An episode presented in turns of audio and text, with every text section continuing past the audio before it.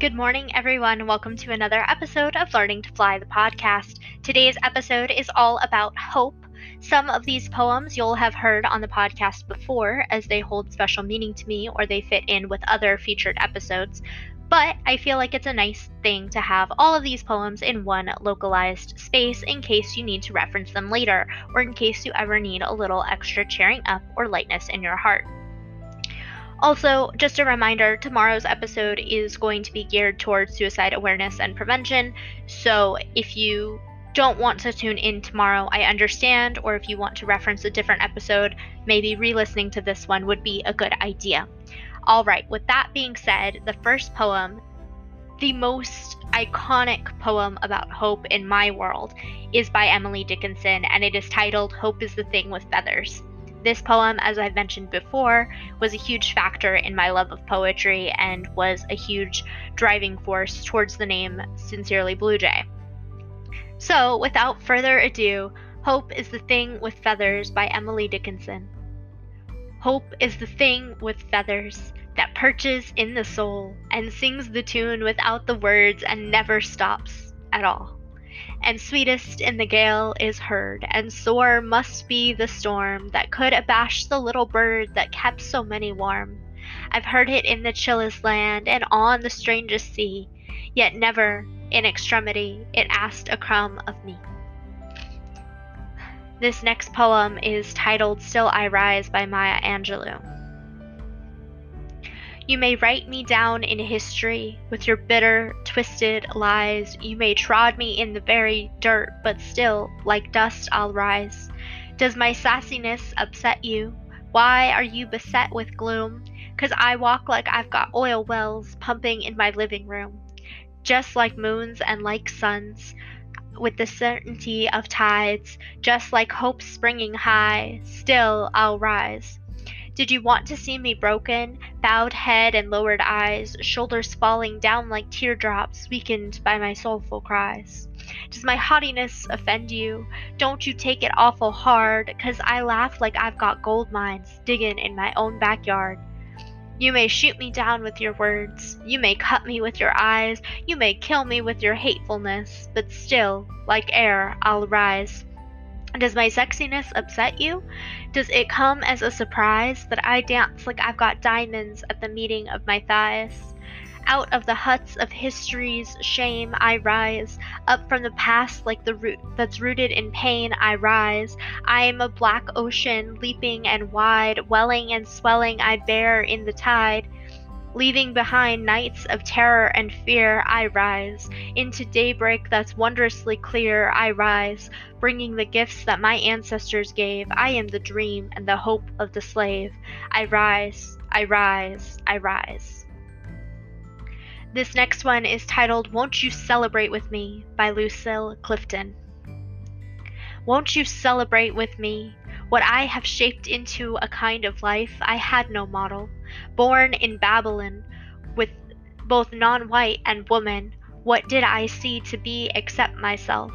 I made it up, here on this bridge, between starshine and clay, my one hand holding tight, my other, come celebrate with me that every day something has tried to kill me and has failed. This next one, there's so much hope to be had in it, but it takes a minute to realize that hope. This poem also ties in with the topics I've been sharing this month. So, just a warning absolutely take a moment for yourself if this piece does not resonate. Preface to a 20 volume suicide note by Amiri Baraka for Kellie Jones.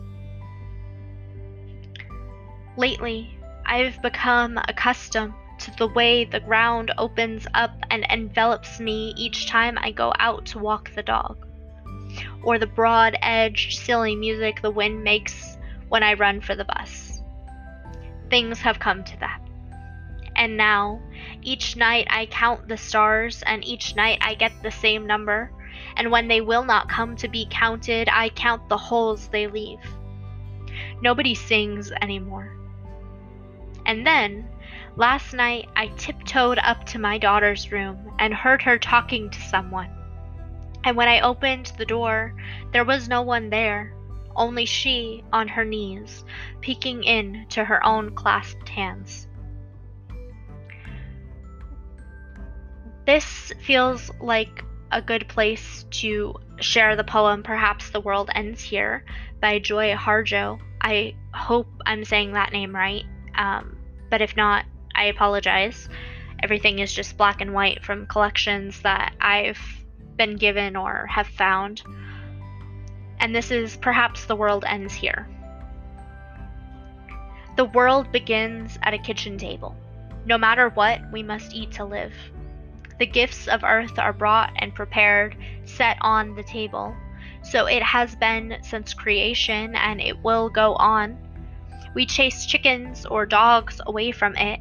Babies teethe at the corners, they scrape their knees under it. It is here that children are given instructions on what it means to be human. We make men at it, we make women. At this table, we gossip, recall enemies and the ghosts of lovers. Our dreams drink coffee with us as they put their arms around our children. They laugh with us at our poor, falling down shelves, and as we put ourselves back together once again at the table. This table has been a house in the rain, an umbrella in the sun. Wars have begun and ended at this table. It is a place to hide in the shadow of terror, a place to celebrate the terrible victory. We have given birth at this table and have prepared our parents for burial here.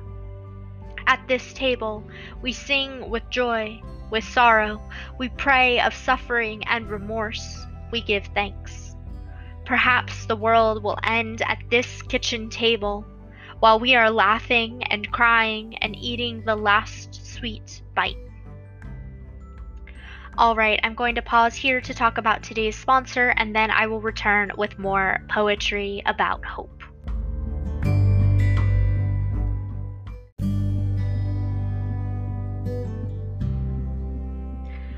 Welcome back. This next poem is titled Song of the Open Road by Walt Whitman.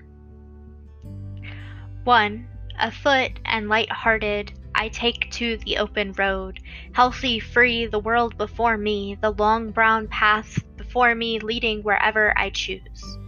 Henceforth I ask not good fortune, I myself am good fortune. Henceforth I whimper no more, postpone no more, need nothing. Done with indoor complaints, libraries, querulous criticisms, strong and content I travel on the open road. The earth that is sufficient, I do not want the constellations any nearer. I know they are very well where they are. I know they sacrifice for those who belong to them. Still, here, I carry my old delicious burdens. I carry them, men and women, I carry them with me wherever I go.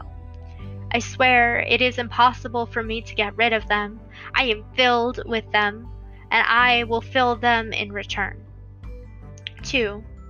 You, road, I enter upon and look around. I believe you are not all there is here. I believe there is much unseen is also here. Here, the profound lesson of reception, nor preference nor denial, the black with his woolly head, the felon, the diseased, the illiterate person are ought are not denied. The birth, the hasting after physician, the beggar's tramp, the drunkard staggered, the laugh party of mechanics. The youth escaped, a rich person's carriage, the fop, the eloping couple, the early market man, the hearse, the moving of furniture into town, the return back from the deep. They pass, I also pass, anything passes, none can be interdicted, none are but accepted, none but shall be dear to me. 3.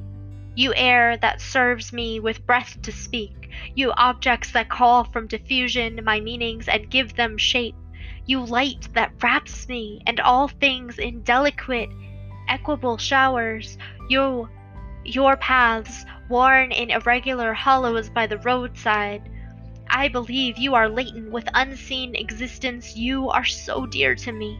You flagged walks in the cities, you strong curbs at the edges, you ferries, you planks and posts of wharves, you timber lined sides, you distant ships, you rows of houses, you windowed pierced facades, your roofs, you porches and entrances, you copings and iron guards, you windows whose transparent shells might expose so much.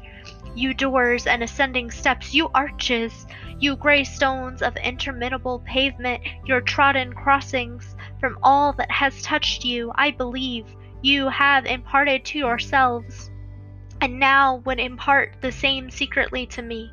From the living and the dead you have peopled your impassive surfaces, and the spirits thereof would be evident and amicable with me. 4.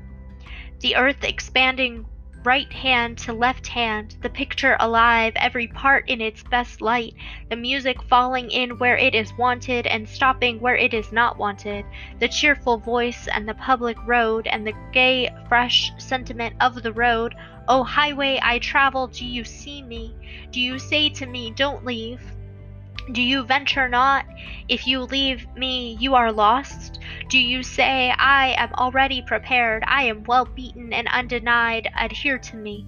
O public road, I say back, I am not afraid to leave you, yet I love you. You express me better than I can express myself. You shall be more to me than my poem. I think heroic deeds were all convinced in the open air, were all free poems also. I think I could stop here myself and do the miracles. I think whatever I shall meet on the road I shall like, and whatever beholds me shall like me. I think whoever I see must be happy. 5. From this hour I ordained my loosed self of limits and imaginary lines. Go where I list, my own master, total and absolute, listening to others, considering well what they'd say, pausing, searching, receiving, contem- contemplating, gently, but with undeniable will, devising myself of the holds that would hold me. I inhale great draughts of space. I the east and the west are mine, the north and the south are mine. I am larger, better than I thought. I did not know I held so much goodness. All seems beautiful to me. I can repeat over to men and women, You have done such good to me. I would do the same to you. I will recruit myself for you as I go. I will scatter myself among men and women as I go. I will toss a new gladness and roughness among them. Whoever denies me, it shall not trouble me. Whoever accepts me, he or she shall be blessed, and shall then bless me. 6. Now, if a thousand perfect men were to appear, it would not amaze me. Now, if a thousand beautiful forms of women appeared, it would not astonish me. Now I see the secret of making the best poems. It is to grow in the open air and to eat and sleep with the earth. Here a great personal deed has room.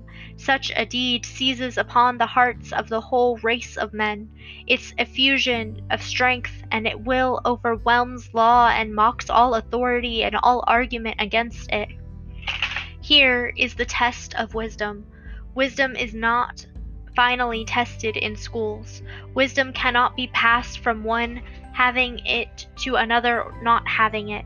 Wisdom is of the soul, is susceptible proof of its own proof, applies to all stages and objects and qualities, and is content. It is certainly of reality and immortality of things, the excellence of things, something there is in the float of the sight of things that provokes it out of the soul. Now I re examine philosophies and religions. They may prove well in lecture rooms, yet are not proof at all under the suspicious clouds and along the landscape of the flowing currents. Here it is realization. Here is a man tallied. He realizes here what it, he has in him the past, the future, majesty, love. If they are vacant of you, you are vacant of them. Only the kernel of every object nourishes. Where is he who tears off the husks for you and me? Where is he that undoes stratums and envelopes for you and me? Here it is adhesiveness, it is the previously fashioned, it is apropos.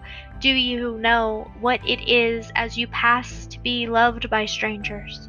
Do you know the talk of those turning eyeballs? 7. The efflux of the soul. The efflux of the soul comes from within these empowered gates, ever provoking questions, these yearnings, why are they? These thoughts in the darkness, why are they? Why are the men and women and what and at? While they are nigh me and the sunlight expands my blood. Why, when they leave, do the pennants of joy sink and float and lake? Why are there trees I never walk under, but large and melodious thoughts descend upon me? I think they hang there, winter and summer, on those trees, and always drop fruit as I pass.